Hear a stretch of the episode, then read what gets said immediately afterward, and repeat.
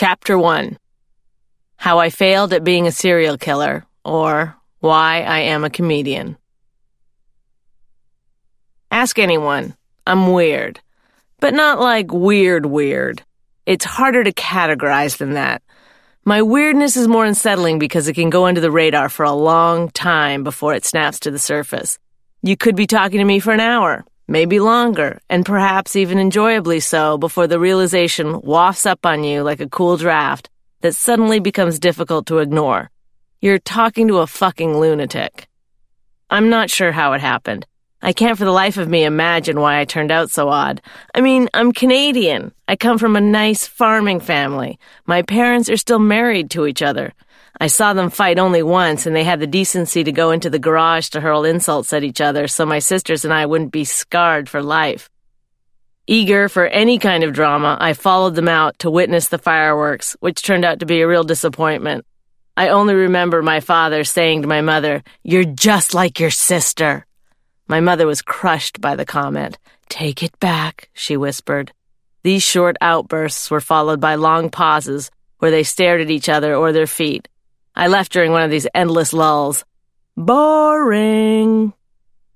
My mom didn't do drugs when she was pregnant. I grew up eating organic vegetables, and I have three older sisters who turned out just fine. So why do I have six of the seven characteristics of being a serial killer and worse? Grow up to be a professional stand up comedian? Here are seven signs of serial killers found on Wikipedia, the most factual website on the information superhighway. Can you guess which one I don't have? White male, antisocial, abused, mentally, physically, or sexually, the McDonald triad, fire, fascination, bedwetting, killing animals, above average intelligence, violence, fetishism. 1. White male. It's true I am white, but contrary to some of the rumors floating around, I am also a woman born and bred. This is, apparently, the only part of the serial killer configuration that keeps me from wanting to see the life drain from the eyes of strangers. However, and I'm not sure this is relevant, when I was three or four years old, I started identifying as a boy and wouldn't wear a shirt around the house or during swim lessons. We swam in a huge body of water that bore the same name as the closest town, Cold Lake. The lake was not creatively named, by the way, and I suspect it might originally have been named Motherfucking Cold Lake. Still, we swam in it all the time, and after the hypothermia set in, it was a pretty fun afternoon. The dude who gave me lessons was just a boy, maybe 15, and my topless heroin chic androgyny was not his cup of tea.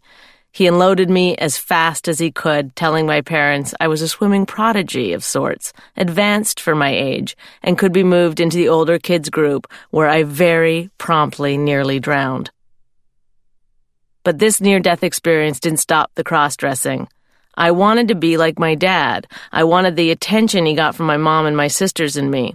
One of us would look out the window and see him walking toward the house from the barn after a long day of baling hay and milking cows, Places, places, everyone. We'd buzz around, getting coffee started and popping a few fresh rolls onto a chip plate. He'd sit down at the kitchen table and they'd pull off his boots and I'd comb his hair. Oh, Bonnie, you've got the touch, he'd say. He wanted me to be a hairdresser. Those were his big plans for me. I knew I could never do it because I have an intense aversion to small talk. Plus, I knew I could be anything I wanted to be in life if I were a man, so I refused to wear dresses, drank unsweetened iced tea out of a pickle jar, and answered the phone, yellow, just like my dad.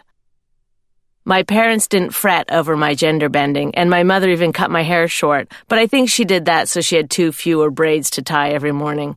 In those days, you didn't spend a lot of time stressing about the weird stages your kids went through.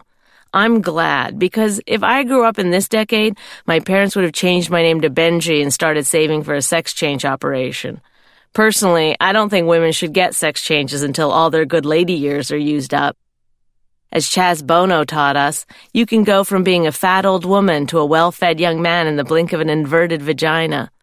Unfortunately, what Chaz Bono failed to realize was that getting an actual medical procedure is excessive Many women have late in life sex changes using only the cruelty of time and their own natural hormonal shortages.